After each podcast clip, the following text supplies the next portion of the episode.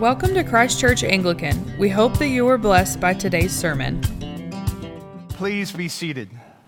Uh, two quick announcements. Uh, one, uh, Ethan, would you come up here for a second?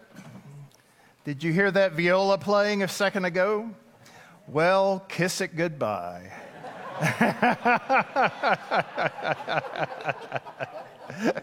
this is Ethan's last Sunday with us, and we have been so grateful for his five years of uh, assisting us with the music program and strengthening it and working with Debbie in so many ways. And uh, because Cream rises, uh, his talent is just shining every time people look. And the, uh, uh, you say it so I don't get it wrong. I will be the head director of the Bonham Middle School Orchestra in Ector County. That's right. Okay, very good.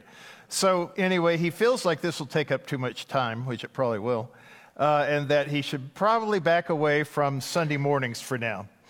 So, uh, we honor him today for all that he's done for us, and we thank you for that, and we want to pray for you uh, for the, your future. And there's cake outside, so that's good.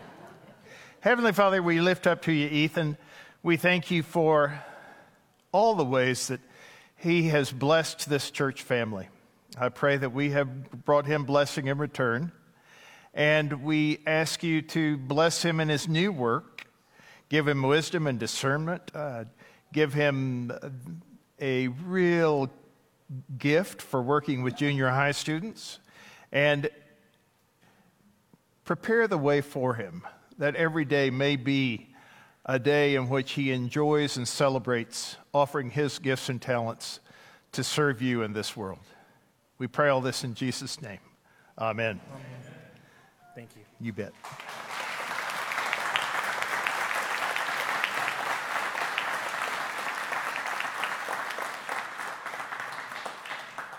Uh, the second thing I want to point out, uh, in that sense of, uh, might as well talk about the elephant in the living room, is uh, that's a wall. and uh, it was put up, what, last week, I think? Uh, what we have going on behind there is what matters, and that is that there is a new wall going down where the gray wall is, and it's going to be part of the. Am I getting this right? Uh, and it's going to be part of the uh, new youth area. We, Andy has really designed us an amazing youth area. We're taking in everything back here. Uh, we're actually going to have an entrance from the road uh, to, to these. Do- we're going to have doors back here. There's going to be a great junior high, a great senior high youth area, and, along with a common area as well. And so uh, that's something to look forward to. But for some reason, they didn't want us tramping through their uh, construction, so they've walled it off for now. And uh, Johnny's people are working on that, and they say we'll have it by, uh, anyway, around Thanksgiving or so. Yeah. So that should be great. And I really can't wait to see this. You know, this whole project was started with the idea that we wanted to really emphasize our youth and our children and their needs uh, for ministry. And we have already been able to uh, celebrate the opening of the children's ministry area, which is really nice. And thank you again, Andy and Johnny, for such great work over there and design. And then I can't wait for us to see this as well. So keep, keep all of the construction in, in your prayers, and uh, we'll just continue to have little revelations of joy throughout the fall.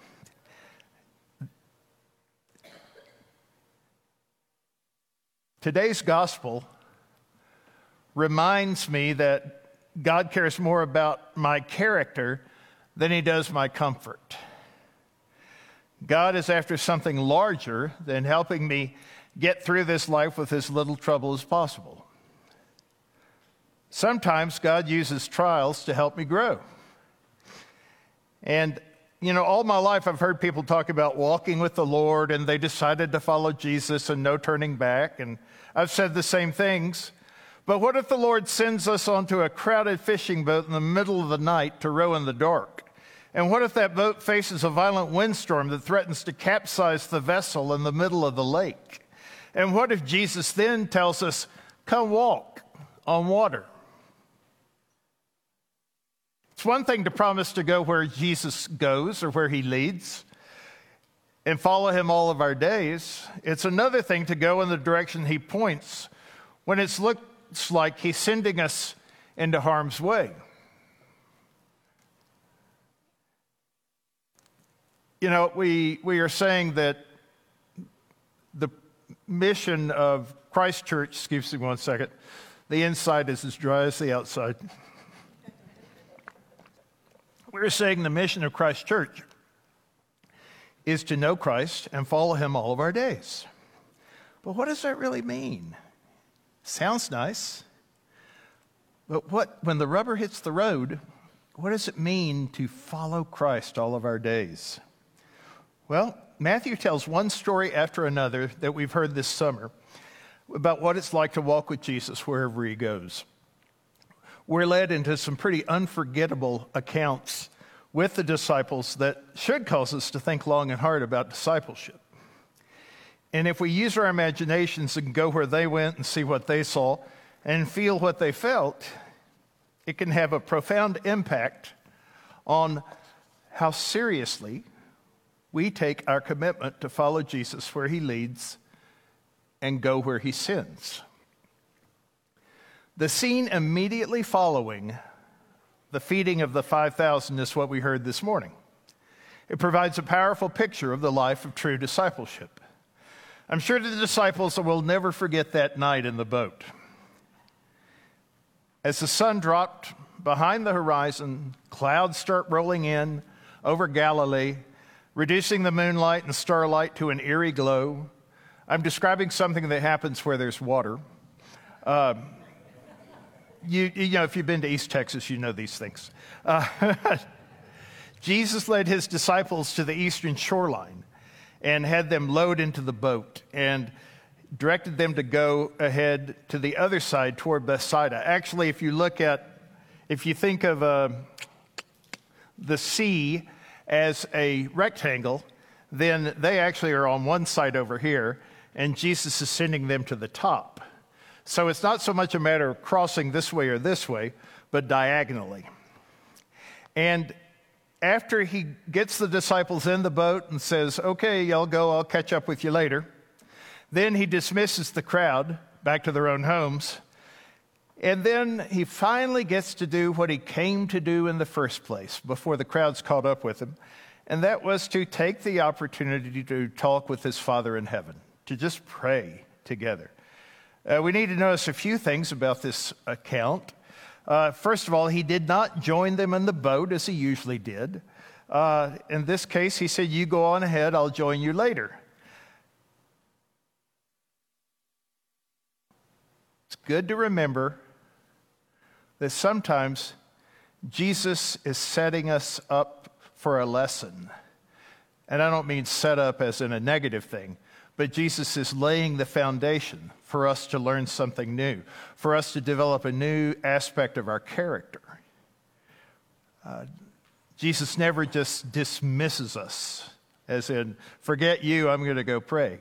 He's sending them off to go, preparing them to learn a lesson. Uh, perhaps the wave of panic began to go over them as the bow began to cut through the waves. But as Jesus waved them on, they had no choice but to simply trust and obey him. And second thing then is Jesus had sent them off into the dark with no light in a boat nearing capacity. And it's a situation in which they would not have been entirely comfortable. Yet Jesus said, Go. Once again, he's sending them into a situation that's going to help develop their character. And then, third, with the disciples heading across the northeastern quarter of the lake and the crowds dispersing, Jesus finally gets to do what he intended to do when he headed towards uh, the area where he fed the 5,000, and that was spend time with his heavenly Father. It's something he loved doing, it was something he was jealous of. He guarded it as closely as he could, at the same time, still knowing he had a mission on earth. Um, now, if this was a big deal to Jesus, we really need to do more than try to carve out five minutes during the day to talk to God. Uh, I, it's hard, I know. And I, I want you to know I struggle with it as much as anyone. But if it was important to Jesus to spend time with his Father, then it's important for us to spend time with our Father in heaven. The benefits we receive from that are far greater than the time we surrender to that. The scene of Jesus praying suddenly cuts to the disciples laboring to cross the north shore of the lake. Now, the boat was precariously distant. They probably thought they would just uh, kind of hang on to the coast the whole way around. Uh, but the Bible says the wind was contrary and the boat was battered by the waves. The problem here is they're trying to go this way, and as they're trying to go this way, the wind keeps blowing them this way. And so they're getting further and further from the shore that they're intending to go to. And it's a pretty rough situation they're in, and they recognize that they are headed towards calamity. Uh, they were in trouble. They knew they were alone. And then, at the brink of exhaustion and the end of the hope that they had, they saw Jesus coming toward them walking on the surface of the water. And what does he do? Take courage. It is I. Do not be afraid. Take courage. Do not be afraid. In between, in between these two phrases are the words that change the situation. It is I. The original text has I am as in the Old Testament, as in the burning bush. It's like saying, Take courage, I am is here. Don't be afraid. And Jesus invited Peter to come and walk on water.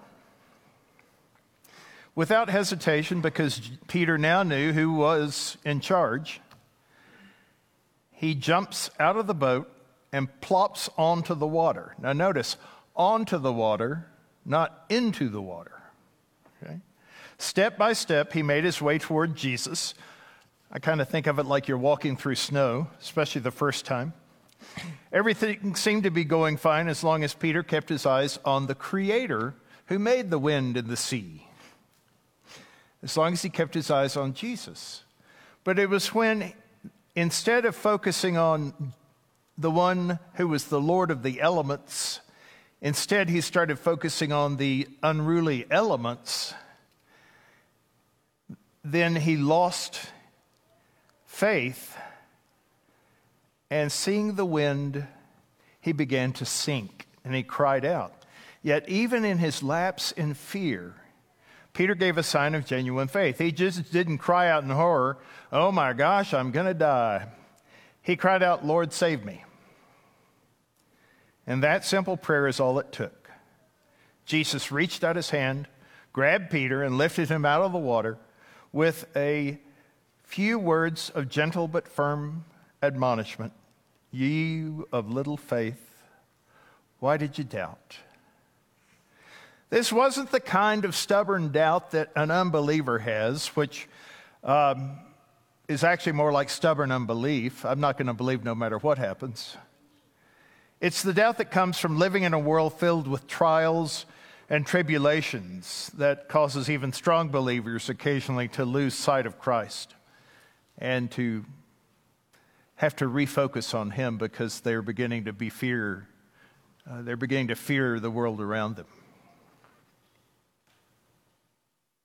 So, I want to point something out here. Uh, a lot of people make fun of Peter, like, oh boy, well, he couldn't even walk to Jesus, blah, blah, blah. I think this is one of the great examples for a disciple of following Christ. Uh, how, how do you get good at something? Do it badly, and do it badly again, and then do it badly again. And maybe by the 10th or 40th or 80th time, you get a little better at it. Well, Peter had to start somewhere, and he had the faith to start. Jesus was calling Peter and the other disciples to his kingdom. That's what he was here for, was to bring us all into his kingdom. And so when Peter says, I want to walk in your kingdom, basically, Jesus says, Come on, give it a try. And we'll try again later if we need to. So finally, both Peter and Jesus climb into the boat, and immediately the wind stopped.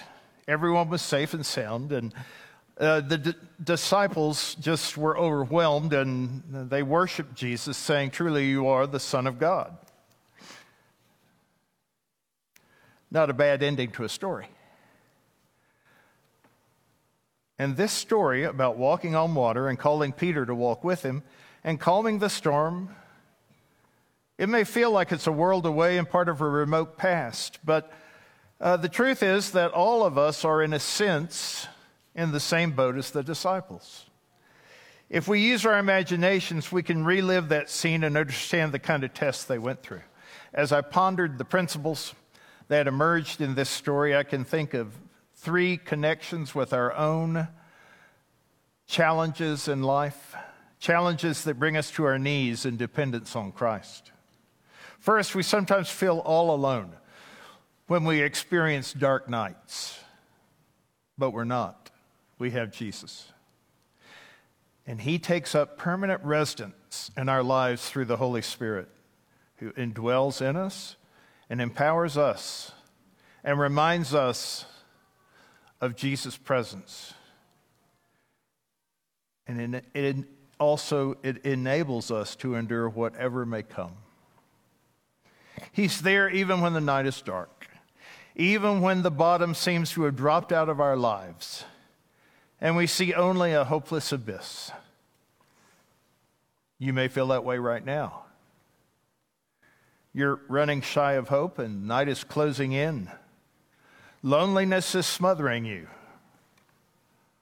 Remember, you're never alone. Jesus is there. You know, one of the things I love about our home communion ministry is we have a lot of pastoral care ministry, and it's all very good. And, and the home communion ministry especially touches my heart because it is a way for us to go into the homes of the people who can't get here and remind them they're not alone. That we, representing Christ, want to tell them that He is with them. And we, serving Christ, are with them too. Uh, it's, a, it's a beautiful thing for us to remind the lonely that they're not alone to remind those in dark places that there is light.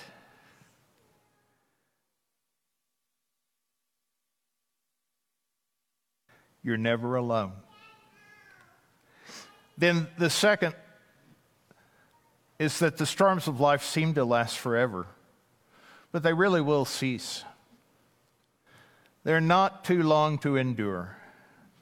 No storm strikes us that's not known, permitted, or directed by the Lord our God. He's never taken by surprise. He's never taken by surprise by anything that transpires in our lives. Sometimes over the years, Colleen and I have looked at some event that set our heads spinning, and in the swirl of confusion, think, well, how long is this going to last? Well, Colleen's answer normally is until Lent's over. Yet, even in those moments, we know this isn't an accident. There's a reason here. It's important to remember that God knows what's going on. He knows what He's doing, and nothing is out of His control. The storms of life are never longer than they should be. Not only does God plan the depth of each test, but he plans the length of it as well. When it's time for a storm to come to an end, He'll stop it in an instant, just like on the sea. One minute it's a mess, the next minute it's glass. It's good to remember that God is not almost sovereign, God is fully sovereign. And then the third times we sometimes experience dreadful moments when we think we'll drown, but we don't. Though we may initially take noble steps of faith and experience a boost of confidence, there comes a time when, probably for many, if not all of us, we lose sight of our Lord. We falter and fall. But even when we begin to sink, we sink into his arms.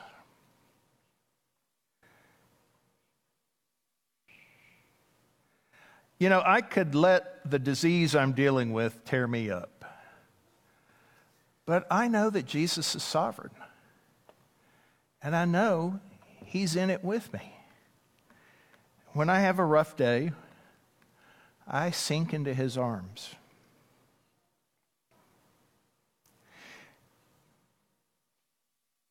There's nothing more horrifying than the feeling that we're drowning in the overwhelming floods of life. But instead of responding in panic and doubt,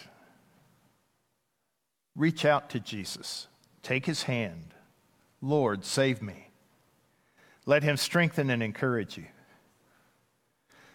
None of these tests are designed to finish us off. Not the dark night, not the raging storm, not even those moments when we think we're going to drown. Rather, these experiences are designed to drive us to our knees in prayer and to lift our eyes to the Lord in worship. At these times, we need to see the unseen, to walk by faith.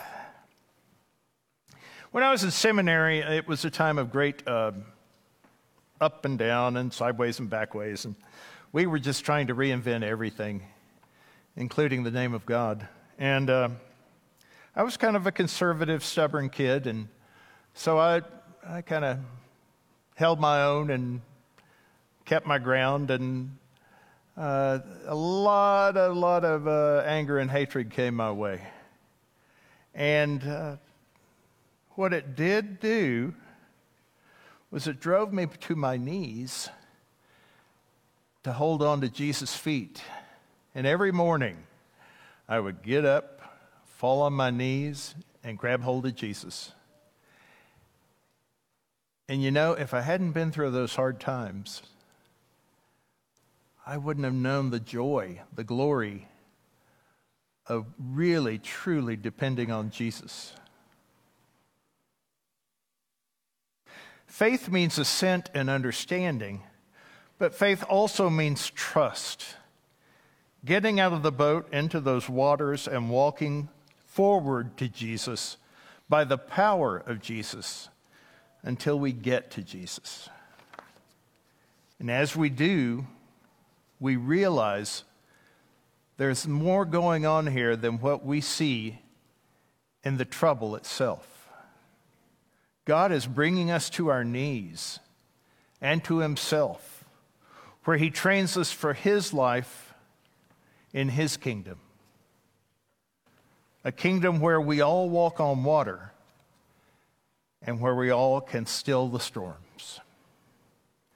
In the name of the Father, and of the Son, and of the Holy Spirit. Amen. Thanks for tuning in. For more information, feel free to visit us online at ccanglican.com. We hope you will join us again soon.